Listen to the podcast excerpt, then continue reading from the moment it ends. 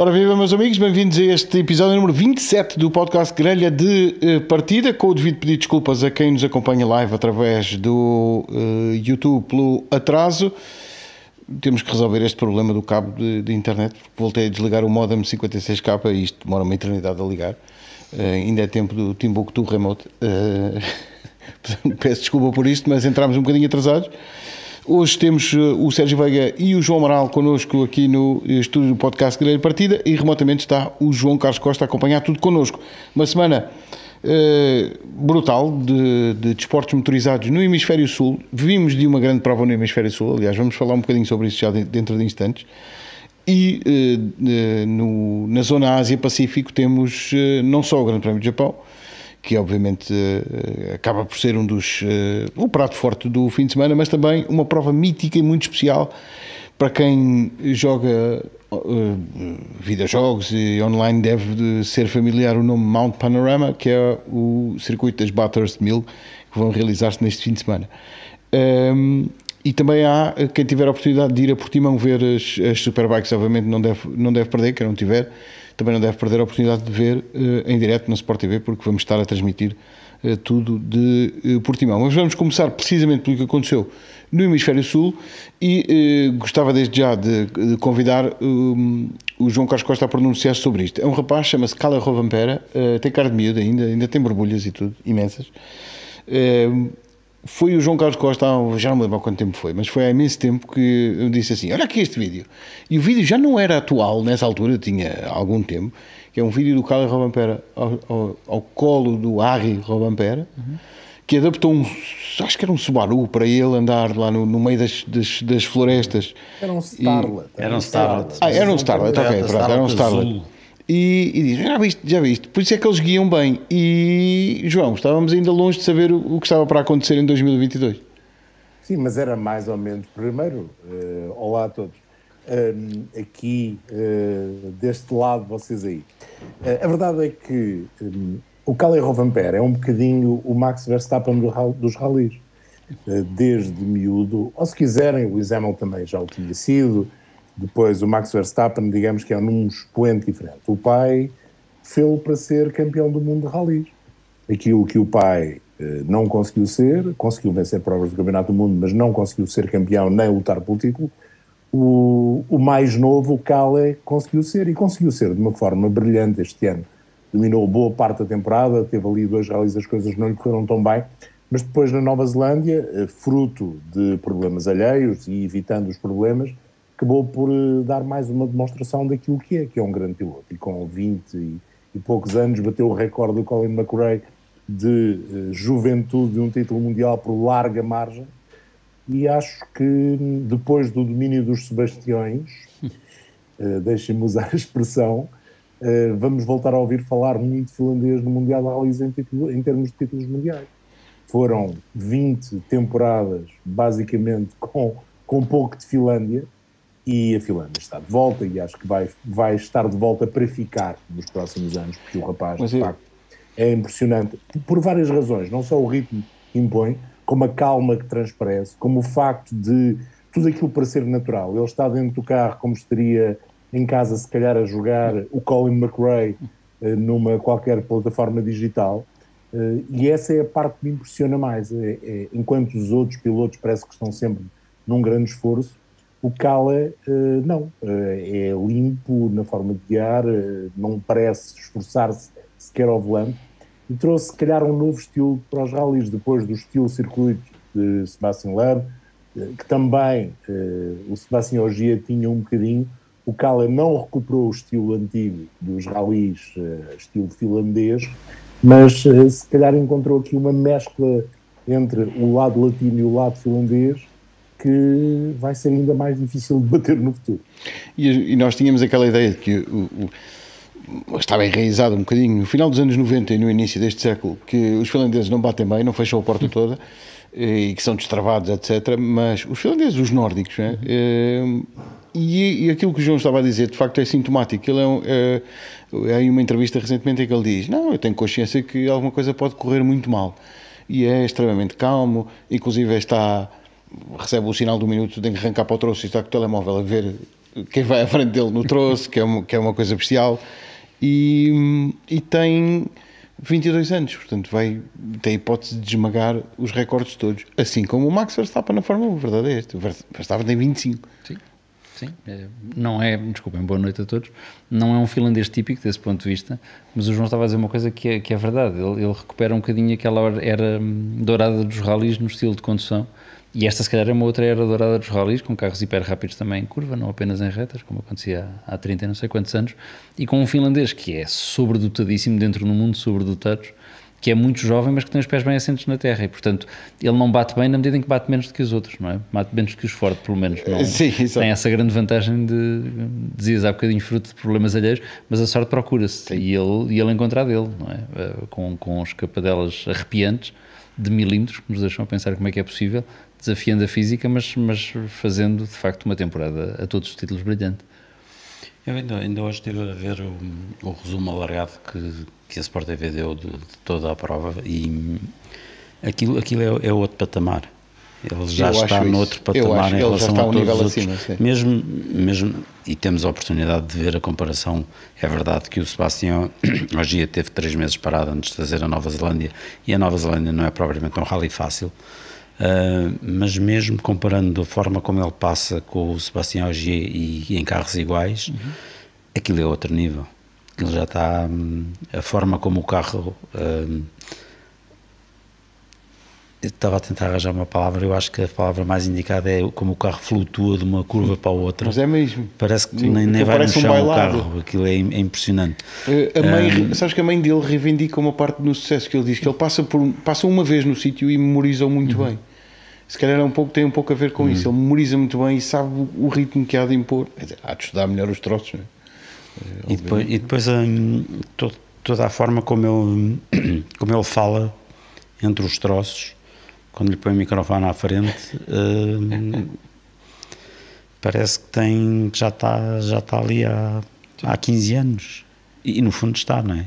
Porque ele já, já há 15 anos que anda ali, Aliás, ele... ele já tem uma carreira longa, não é? Ele, tem, ele fez 22 anos uh, na véspera de ser campeão do mundo, acho que foi no sábado e foi campeão do, do mundo no domingo, um, e portanto nesse aspecto até faz muito melhor do que Verstappen ou Hamilton, que foi campeão do mundo mais novo, um, e, pá, e, e, eu acho que ele está muitos patamares, Sim, não, não exageremos, mas está, está noutro nível em relação a todos os outros. Vimos como o Tanak se esforçava e se ruía todo e, e, é e até mordia o, o, é volante. É, é, verdade que o Hyundai não, estava, não parecia tão à vontade como o Toyota, pelo menos nesta prova, mas esquece. Aquilo, e depois chegou à Power Stage e hum, podia, podia assim, o, o miúdo tem 22 anos. É o que um, estou a dizer. Tinha 21 tecnicamente, tinha acabado Sim. de fazer 22 no dia anterior, chegou à Power Stage uh, e é, é, aquela, é aquele momento em que uh, se deita, um, um miúdo deita tudo a perder, é o normal de acontecer. E não só não deita tudo a perder, como a ganhou, ainda deu, como a ganhou, ainda deu na cabeça à, à malta toda.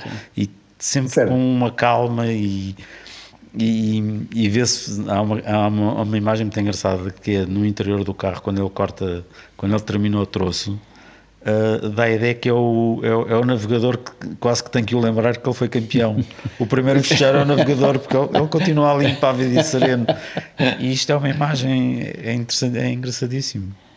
Sabes, sabes que há, houve um, um jornalista britânico muito conceituado no mundo dos rallies, já daqueles mais veteranos, que fez uma analogia muito engraçada e que corresponde àquilo que tu acabaste de dizer. Ele dizia: ver o Calais num troço de terra é como ver um overcraft face a um ferry a cruzar o, o Canal da Mancha uh, num dia de tempestade. E de facto, é um bocado verdade, era aquilo que tu dizia.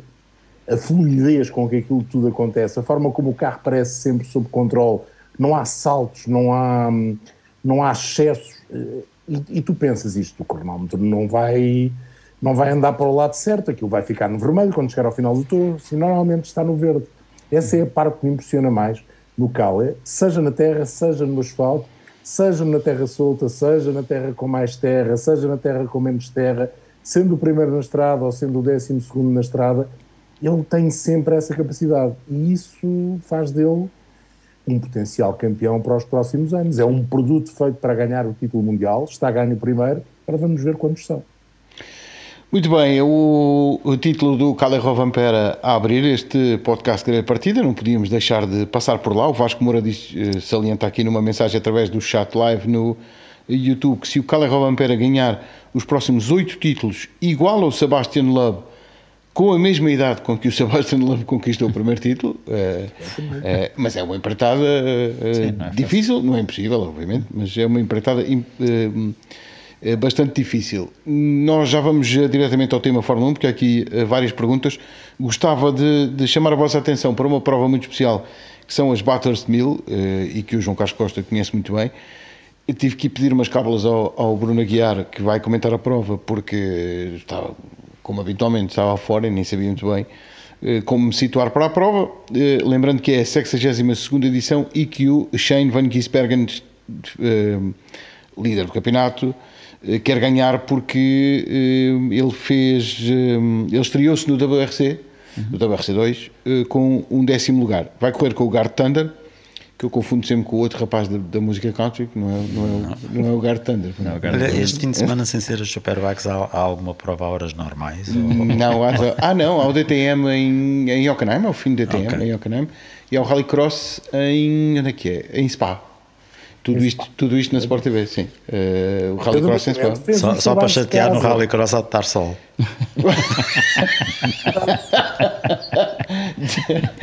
o João, o Dick Johnson Racing faz a corrida número 1000.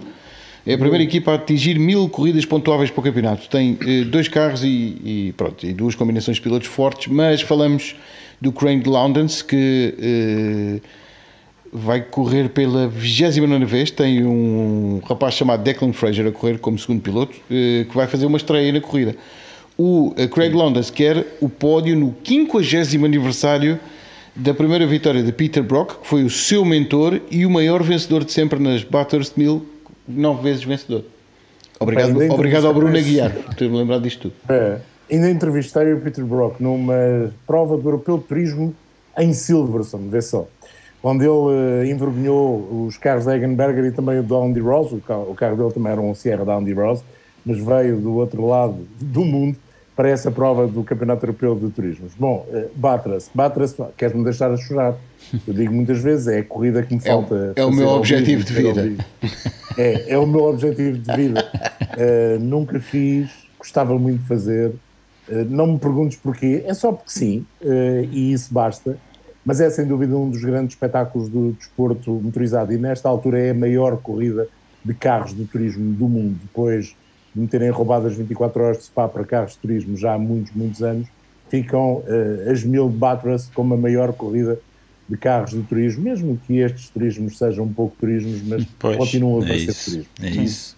E isso para mim é importante, eu gosto muito de carros de turismo e por isso mesmo uh, vou tentar ver um bocadinho eh, até gostava de partilhar a cabine com, com o Bruno, se fosse possível, mas não é por causa do Grande Prémio do Japão.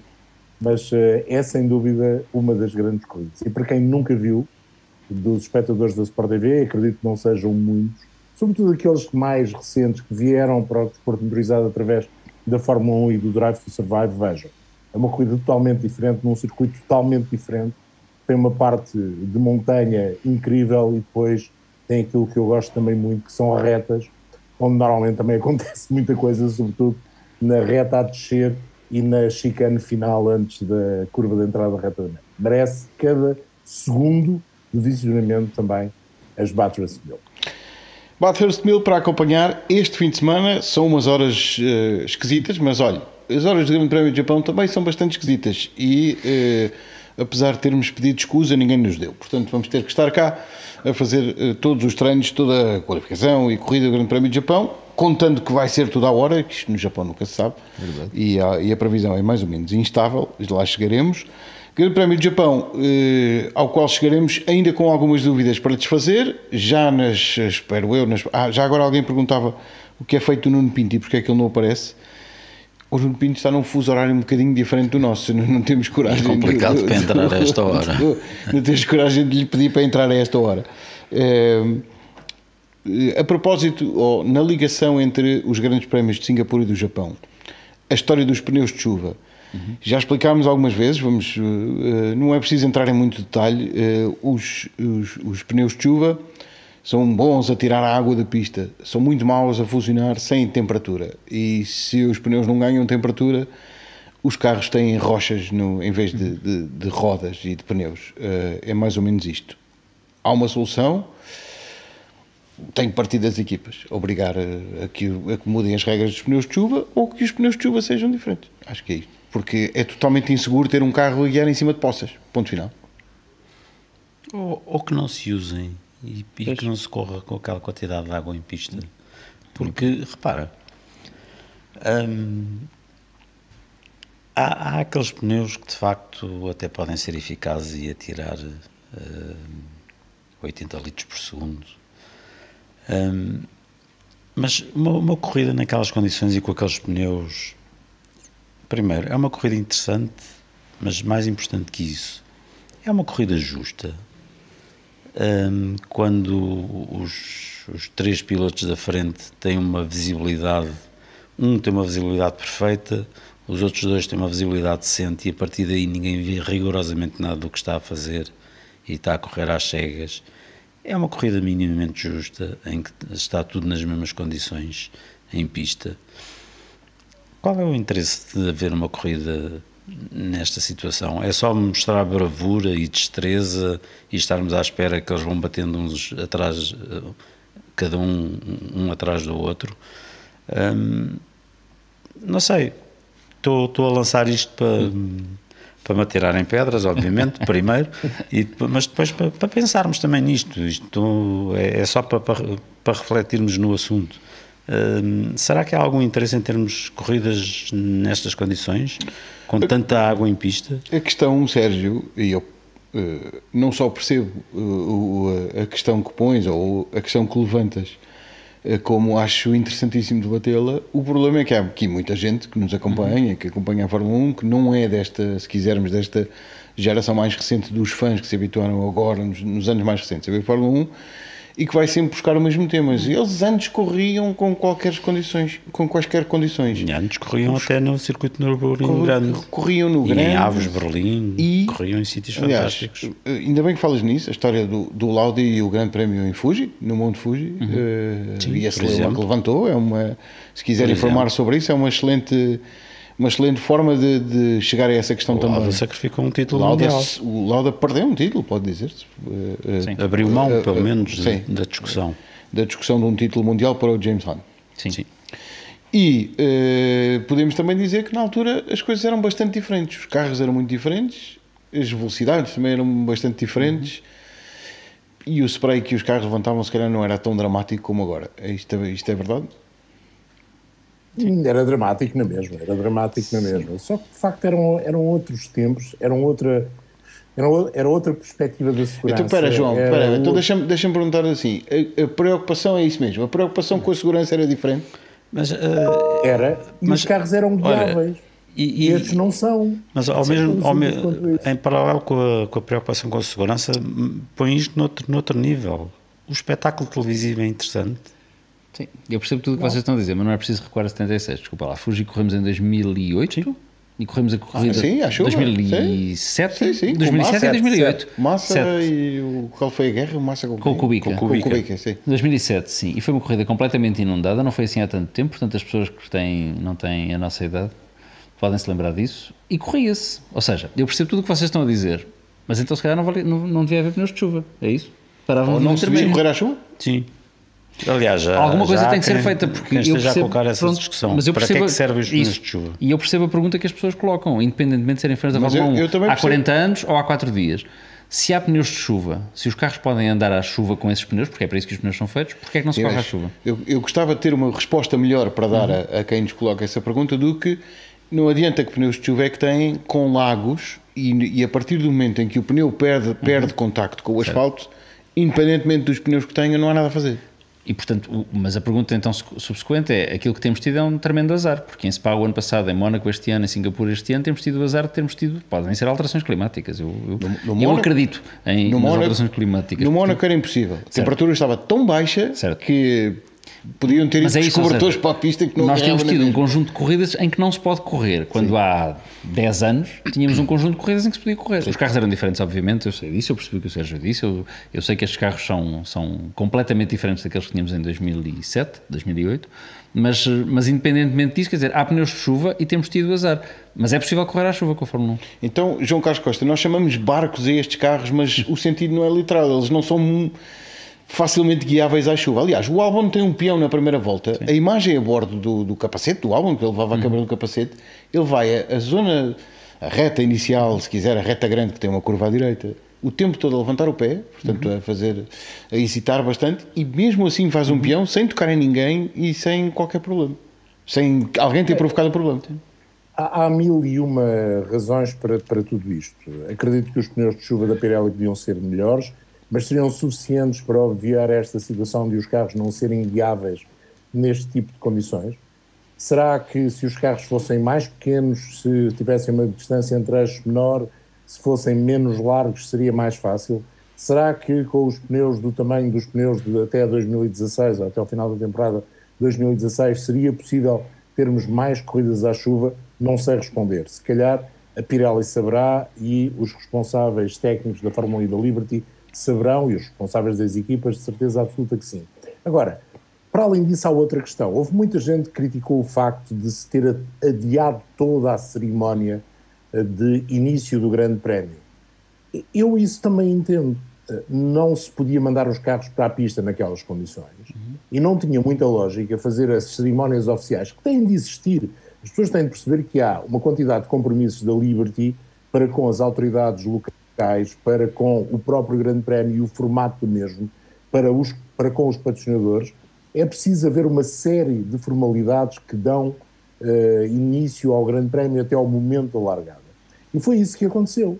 Uh, foi tudo adiado, não só para que as voltas de lançamento do Grande Prémio, aquelas voltas de preparação antes da grelha, fossem feitas já com um bocadinho menos água na pista, como também para haver tempo para todas as cerimónias. Isso é que acabou por arrastar o Grande Prémio um bocadinho mais para a frente, porque depois o Grande Prémio acabou por se concluir no máximo duas horas. Fez também muita questão às pessoas que não se tenha cumprido as três horas. Porque nós dizemos, e bem, que há uma janela de três horas para fazer uma corrida de duas horas no máximo. Essa janela só começa no início do Grande Prémio. Ou seja, há uma janela de três horas no início do Grande Prémio para se fazer duas horas de Grande Prémio, porque pode haver interrupções. E uh, houve pessoas que pensaram, ah, mas porquê que o Grande Prémio não acabou quando acabaram as três horas da hora do início da prova, que era à uma da tarde, hora de Portugal Sim, porque a conta não é feita assim, sim. A conta não é feita assim. Portanto, é preciso percebermos também isso. Relativamente, a, a, voltando à questão do, dos pneus de chuva e de correr à chuva, é um debate que deve ser feito e deve ser perguntado, primeiro que tudo, aos pilotos. Acho que os pilotos têm aqui uma palavra muito importante. Não só para dizer nós não conseguimos correr nestas condições, ou conseguimos. Um. Dois, dizer às equipas uh, nós nestas condições não aceitamos correr e tentar arranjar aqui maneiras técnicas de pôr o carro a funcionar melhor. E uma das coisas que poderá estar aqui uh, também a, ser, a ter que ser contabilizado é o facto de não se poder mexer radicalmente nas afinações do carro se houver uma qualificação no seco e uma corrida à chuva, porque os carros estão a estar fechados. É necessário fazer sempre alguns ajustes e alguns são possíveis, mas são demasiado pequenos para se calhar compensar em boa parte um carro que precisa ter uma outra afinação para correr à chuva. Ainda que eu continue a achar que, de facto, um dos grandes problemas são os pneus de chuva da Pirelli. Mas não podemos ter a certeza absoluta porque os carros em si, quando há muitas poças, quando há água em excesso, são impossíveis de guiar. E, portanto, não dá para perceber se a culpa é toda dos pneus Pirelli, se é só 75%, se é 50%, se é nenhuma. E antes de tomarmos essa decisão, e não somos nós que temos de tomar, é a Fórmula 1, a FIA, as equipas, ao construírem um regulamento, antes de tomar essa decisão, acho que se deve olhar para tudo com muita atenção. E acho que, nesta altura, nos últimos anos, toda a gente, e porque estamos a falar de chuva, tem sacudido a água do capote. E esse é o maior problema, porque ninguém ainda pegou, como se diz, os ditos pelos ditos. Pronto. Porque, obviamente, é uma discussão que vai envolver as equipas e, como sabe, as equipas nunca estão Claro. de acordo umas com as outras. Certo. Nunca estão todas de acordo umas com as outras. Aliás, eu estava a pensar naquilo que o João estava a dizer, perguntar aos pilotos, e é verdade, faz sentido, mas tem que se perguntar aos pilotos numa altura em que não estão perante um cenário de chuva, porque senão vai acontecer aquilo que é o piloto que precisa de ganhar, vai dizer que é capaz perfeitamente de correr e de ganhar, e o piloto que está à frente e que tem mais a perder vai dizer que não quer conduzir. Vimos isso, eh, falávamos, falávamos do, do Lauda e do Monte vimos isso em Nürburgring em 76, não é? Celebrizado no filme de Hollywood, em que ele não queria correr e todos os demais queriam.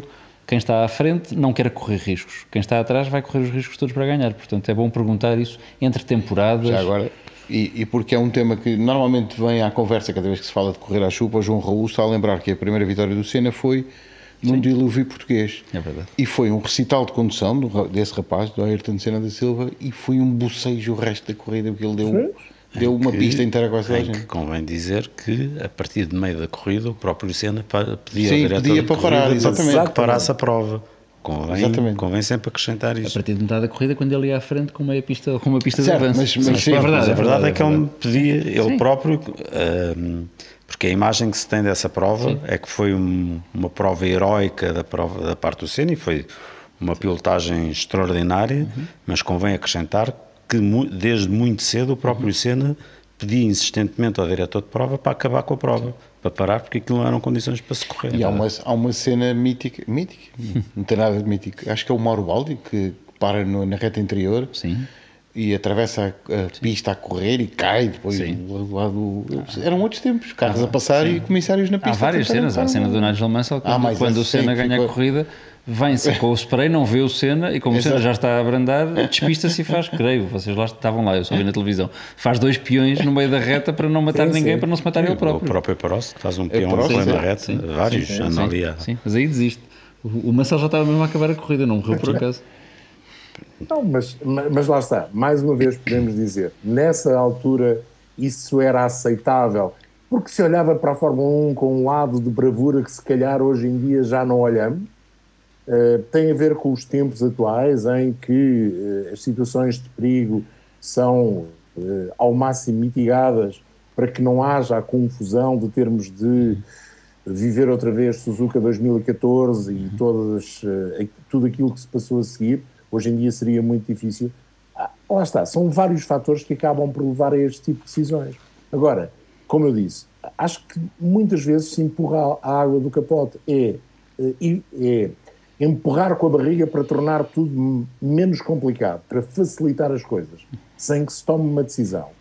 Uh, pronto, e, e, a decisão acaba por fazer com que todos nós tenhamos de esperar. Uh, felizmente, desta vez tínhamos o António na, na cabine e aproveitámos para falar de mil e uma coisas, uh, como em outras situações também aproveitámos para falar de mil e uma coisas, mas de facto as pessoas querem ver corridas, não querem ficar ali a perder tempo, por assim dizer, com outras coisas que não seja propriamente a corrida. Mas temos de entender, naquela situação, o melhor foi mesmo adiar o início da corrida. Há outro tema, obviamente, para lá deste e, e, do Max Verstappen ter dito no final do Grande Prémio que foi um Grande Prémio na ótica dele, foi um Grande Prémio excelente para embrulhar, pôr num saquinho e reciclar. Não foi exatamente com estas palavras, mas foi mais ou menos isto que ele disse.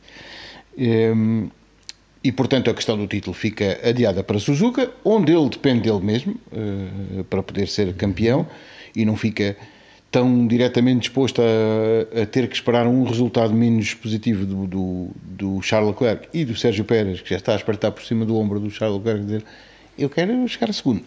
E, e temos o, o, tema que nos traz desde a semana anterior a Singapura e que suspeito que ainda nos vai levar a muita conversa e que está relacionado com aquilo que já começa a ter contornos de uma novela que é a história do cost cap, o limite orçamental que supostamente, ainda estamos no campo das suposições, duas equipas cederam e por isso terão que ser punidas. Eu vou ser sincero convosco, eu continuo sem impressionado.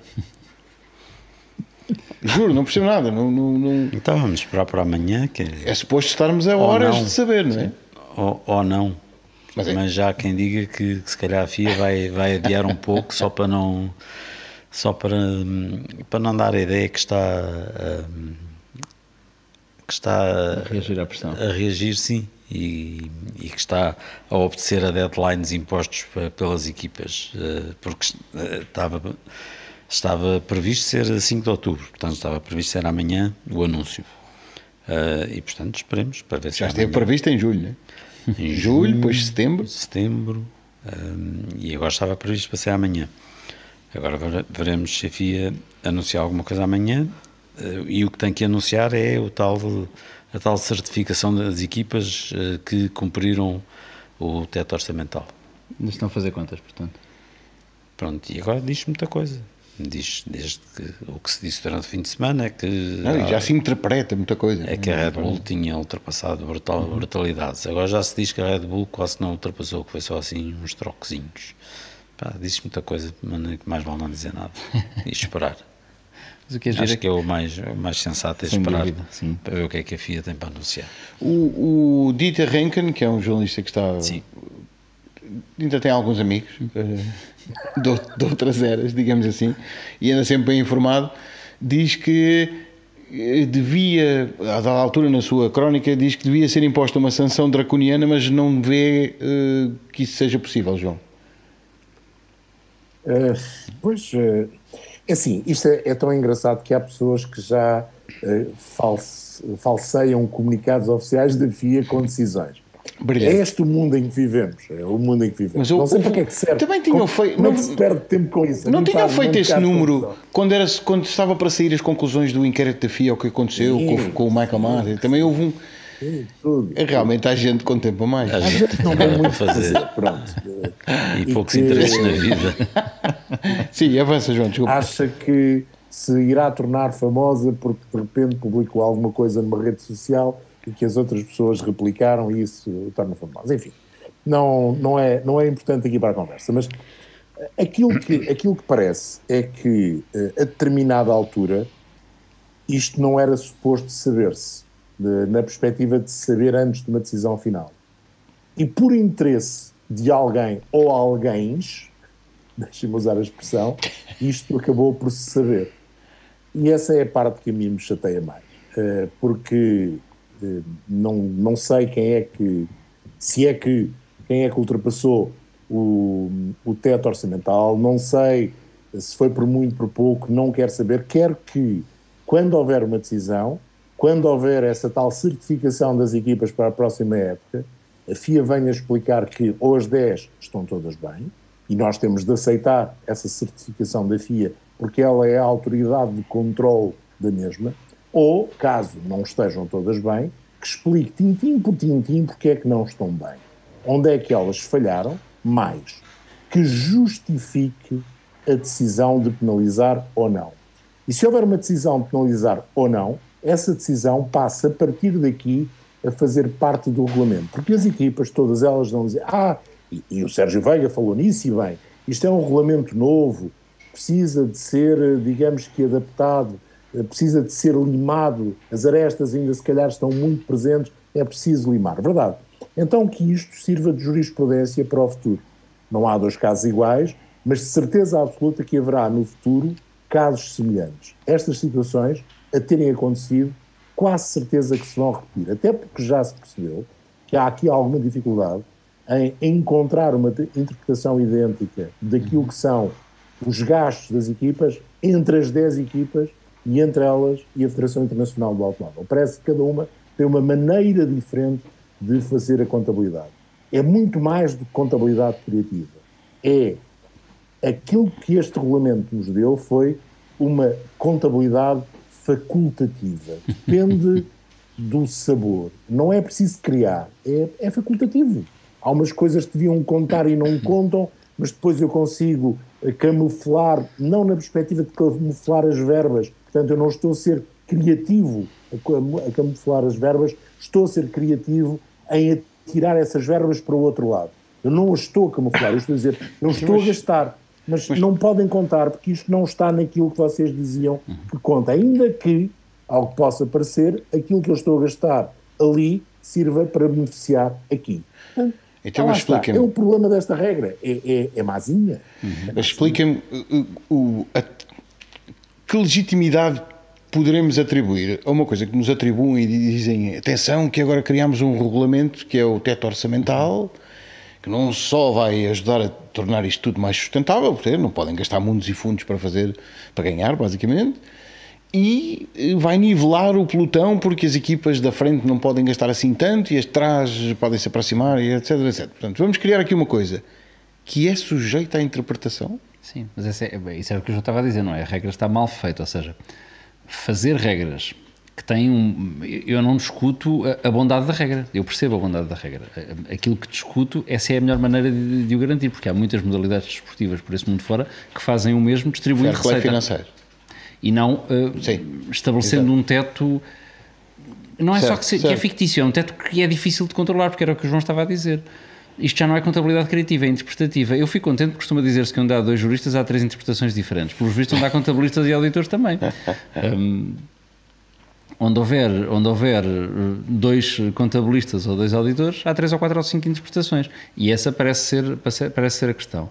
Ah, para além disso, enfim, não falando das equipas, mas se ambas eh, que têm sido continuamente referidas violaram de facto o teto orçamental, num dos casos convém perguntar porquê, porque quer dizer, caso da Red Bull percebe-se, o resultado vê-se, no outro caso enfim. É, instalações novas, fábrica, ampliação. Certo, mas não tem que haver exceções para isso, ou seja, os salários não, entram, não sei, as contratações não, não, entram. Portanto, pensem nisso. Eu tenho dificuldades em interpretar coisas que não estão escritas. Mas as é contratações e os salários, se eu bem percebi, não entram nisso, sejam pilotos ou não, não é? Portanto, pessoal contratado a outras equipas não vai entrar nesse teto. Pois também há outro problema que foi a maior parte destes contabilistas que andam a tratar uhum. disto andaram a transitar de umas equipas para as outras, segundo Sim. me parece. Não, e as empresas que fazem as auditorias são as mesmas três para todos. Pronto. Quer dizer, quando fizeram não, regras, se calhar eu estou, a dizer isto, eu estou a dizer isto porque os contabilistas sabem, quer dizer, ou seja, eu vou dizer isto, mas não, não me interprete mal. O novo contabilista desta equipa sabe os podres da outra. Acho que, não sei se não é um caso destes também. Daí o diz que disse e, e a interpretação Sim. ser diferente. É capaz, não sei. Enfim, os boatos que surgiram durante a semana da fuga de informação não era exatamente na parte da contabilidade, era na parte, na parte de antigos funcionários de uma determinada sim, equipa que, entretanto, foram trabalhar para a Federação e que andamos há um ano nisto, não é? De, Já enfim, não é para si. Sim, não é, não é a primeira, é a primeira vez, vez, que sugerem isso. E vai continuar a acontecer. Sim. Mas essa guerra aconteceu sempre. Agora, haver regras que não é que a Federação lança e que depois não sabe como é que vai controlar é que não faz sentido. Ou seja, eu João, digo. Desculpa, não, não diz, diz, diz, diz, João diz que tirou. Os contabilistas tiraram o curso com uma figura dos salgadinhos. Bom. Muito bom. Mas sim, quer dizer, se calhar é o sinal dos tempos, não acontece só, não acontece só naquilo que vemos na televisão nos noticiários, acontece na Fórmula 1 também. Uh, se calhar ganha quem tiver o melhor contabilista ou ganha quem tiver o melhor Excel com as fórmulas mais espetaculares para. Mas isso vai de encontro ao que o Sérgio sempre nos falou para aí desde março, que é a fórmula dos contabilistas, ou campeonato dos contabilistas, ou dos auditores, se quiser. É. Eu tenho dificuldade em dizer que uma regra está mal escrita quando oito equipas cumprem, cumprem e, e só duas é que Mas, incumprem. Se se confirmar, uhum. atenção, tudo o que aqui eh, for dito sobre este uhum. tema é, é, é, está em suspenso, porque nós não sabemos, de repente amanhã a FIA diz que as 10 equipas cumpriram e, portanto, não, não há caso nenhum, não é? Pode acontecer. Pode acontecer. Nós sim. não sabemos o que é que vai acontecer. Mas eu percebo o que tu dizes e tens razão. A questão não é a dificuldade de interpretação. Para mim, isso é perfeitamente normal. Onde houver uma regra, seguramente vai haver pessoas a interpretar de forma diferente. Seja a regra mais simples ou mais complicada. Aquilo Mas... que eu digo é que quem fez a regra tem que ter a própria Federação tem que ter critérios absolutamente cristalinos para ela, não tem que partilhar comigo e contigo, mas tem que ter critérios tão cristalinos que seja fácil e rápido dizer sim, estas oito cumpriram, não, estas duas não cumpriram. Oi, e que não seja suscetível. Isso, isso que acabaste de dizer não se aplica também ao regulamento técnico. Mas era isso que eu digo. Essa era e a parte que eu ia dizer. Vem as áreas cinzentas. Essa era a parte que eu ia dizer de início. Nós estamos habituados a ver a altura de suspensão, a peças aerodinâmicas móveis, e lá vem, fundos. E, aliás, vem as partes cinzentas. A especialidade das equipas é precisamente é explorar as partes cinzentas. Mas, sabes, exploram as partes cinzentas do regulamento desportivo exploram as partes cinzentas do regulamento Porque técnico, é não vão explorar a parte também cinzenta? explorar as certo, partes cinzentas deste regulamento. Assim como se faz o, o DAS, que é um sistema uhum. de empurrar Sim. ou melhorar o câmber ou uhum. endireitar o câmber, se quiser, assim como se inventa o duplo difusor, assim como se inventa os amortecedores de fundos eh, uhum. dos soalhos dos carros novos, e a Federação diz, atenção, que isso não respeita ao espírito do regulamento, eu percebo o que o João Moral está a dizer. Deve ser tão cristalino que não seja sujeito a que uma equipa me diga Ah, mas eu interpretei, eu interpretei isto assim. Repara, estes meus custos são daqui, este gastei aqui com vassouras, baldes e esfragonas, e eles dizem, ah, pá, não tinha pensado nisso. Bom, então se calhar está bem. Sim, com a diferença quando Mas fazem. foi, foi isso que a, que a Mercedes disse sobre o DAS, foi isso Certo. que a Aston Martin disse sobre esta asa traseira que para o ano já não podem usar. É- E sobre o é duplo isso. difusor e tudo mais. é isso Com a que diferença, acontece. perguntam primeiro à Federação e só depois da Federação dizer ok, podem fazer a peça, é que eles podem correr com os carros assim. A maior parte dos casos. Já. Não foi o que aconteceu com a Mercedes nem Com- com a, com o a Aston Martin. é. Não, Sim, mas a maior parte dos casos A asa, da Aston Martin, bom exemplo. Eles Vão- vão as fazer o mesmo agora? correram e agora, mas para o ano já não as podem Vão fazer o mesmo agora, Sérgio. então se calhar podem perguntar. Não, "Epá, é a posso coisa, utilizar as Sérgio. contas assim? Estamos a Não é falar de verdade. regulamentos A Martin e da a exploração. perguntaram à FIA se podiam usar o DAS e esta asa. Sim. Não, não, não, Isso, não. é, e É, foi claro. Nomeadamente em relação à, à Mercedes, ah, perguntaram quando estavam a desenvolver. Perguntaram quando alguém disse, Claro. atenção que eles estão a usar Não, isto. mas, mas depois, mas depois foi, foi alvo de, de pedidos de esclarecimento de outras equipas. Certo. E foi Ah, aí é que, é houve, é que houve um Mas esclarecimento. utilizaram formal. durante um ano. Só foi proibido depois. Não, O que é que a Federação vai dizer agora? Sim, senhora, as contas destas duas sabendo que não podiam, que não, podiam usar tinham uma no ano seguinte. não, certo, que não podiam utilizar no ano seguinte. Portanto, o que a Federação vai dizer é, certo, as vossas contas foram criativas Porque- para este ano servem, mas para o ano seguinte Mas- não. É que tu não podes fazer isso como Repara, uma peça. repara uma e com as contas pode, não. mas não, repara uma coisa, é muito maior. Eles usaram, sabendo que seria proibido no ano seguinte, porque basicamente o que é que a FIA achou? Quando, quando lhes dissemos que podiam usar, não percebemos que, Certo. que eles, que eles nos apanharam na curva e, que, e nós autorizámos uma coisa que não devíamos ter Mas autorizado. eu percebo o que estás a dizer. Eu ia começar por aí. Nós estamos habituados a ver muitos anos são Fórmula 1 assim e são feitos. com zonas cinzentas, e não as, equipas- contas. É um regulamento como outro qualquer. E as Não equipas é. vão. Não devia ser. Como é que não é? Não é, Sérgio, não é. Porque é um regulamento financeiro. E tu no regulamento financeiro podes colocar ipsis verbis aquilo que faz parte desse regulamento financeiro. O regulamento financeiro, ao contrário do regulamento técnico, não depende de nenhuma, nenhum desenvolvimento de criatividade humana para desenvolver uma peça para ser uma décima, duas décimas, cinco segundos mais rápido. Vai falar O com o contabilista e ele explica. Tem regras. Tem Se depende de criatividade ou não. Pronto, eh, tem, tem regras. Se tu és apanhado na curva a não cumprir as regras, é muito fácil quem impõe as regras dizer preto no branco você não cumpriu as regras. O problema que nós temos, e eu não conheço o regulamento financeiro eh, por inteiro, por acaso, quando surg- surgiu deste ano, li, eh, ainda que um bocadinho em diagonal, para ver o que é que era diferente do do ano passado e não é deste ano para 2023. E não é diferente daquele que está em vigor nesta altura. E logo aí, para mim, me parece um erro. Primeiro, porque se houve problemas, e voltamos a ter que dizer, como tu disseste há bocado, se calhar nada disto é verdade e nada disto está em causa e está tudo bem. Mas se há de facto problemas, a FIA deveria ter demorado um bocadinho a apresentação do regulamento financeiro para 2023 para introduzir possíveis alterações que esta situação, a ser verdade, tenha hum, posto a descoberto relativamente às zonas cinzentas. Agora, não podemos comparar com o regulamento técnico e até não podemos comparar com o regulamento esportivo, ainda que seja mais fácil de comparar com este, com o regulamento técnico. Porque, como eu dizia, são números. Ninguém vai inventar uma matemática O diferente, regulamento uma técnico também contabilidade são diferente. números. Não, não são, porque não, Como tens- não são? São números, mas tens aí a capacidade de invenção humana. Tu não tens uma nova também. asa para justificar uma despesa. Tu consegues contornar teoricamente essa despesa dizendo que a despesa não foi feita. Se a regra estiver feita, o fisco, que é neste caso a FIA, vai atrás das equipas que não descontaram o IVA, que não pagaram o IVA, que fizeram mal as contas do IRS, que não apresentaram as coisas a tempo, etc, etc, etc. Podem, por exemplo, Não banir, banir uma asa de ser, de ser usada no próximo ano. Pois pode, Isso é Pois regulamento pode. técnico. Vês como, mas como é também do se pode fazer. técnico. Então, mas, Mas são, é são coisas comparáveis. cinzenta- Era, era. É uma zona cinzenta que, dá, que, te, que te dá logo vantagem se tu conseguires contornar a zona cinzenta. E depois a FIA vai atrás de ti e proíbe para o ano seguinte. Neste caso, estamos a falar de contas, estamos a falar de um regulamento financeiro, onde um mais um serão sempre dois. Um mais um nunca serão 2,1. E se são 2,1 é porque alguém intrujou, Oh, oh, aproveitou João, um buraco João. do regulamento. Eu volto a dizer, prova de que o regulamento não está mal feito é que 80% das equipas o cumpriram. Também não sabes se é verdade. Espera aí, vamos voltar à tua premissa inicial. Teoricamente, o do que se diz, do, do que se Também diz. podem estar as ideias erradas. Exato. se diz. Aqui- aquilo que me parece, É o que se diz. compre- com- compreendendo o que vocês os dois dizem, é que é terrivelmente aborrecido estarmos a falar de Fórmula 1, do pináculo do desporto automóvel, de 70 e não sei quantos anos de história de homens em pista e mulheres, se tudo correr bem cada vez mais, e, e estarmos a discutir números. Não estamos a discutir É números, aborrecido, estamos a discutir, é chato. estamos a Portanto, discutir até desse ponto coisa, de vista, que, que era o que, que falávamos é- há bocadinho da chuva, do espetáculo televisivo. Isto é aborrecido. É Portanto, aborrecido. Até de- desse ponto de vista deviam ter pensado É que a distribuição mas, de, de eh, receita, se calhar, era a melhor solução do que estabelecer artificialmente um teto que depois não vão conseguir controlar. Não, mas tem que o controlar. E há formas de controlar. E É tanto, isso que vamos tanto ver. há que, que houve.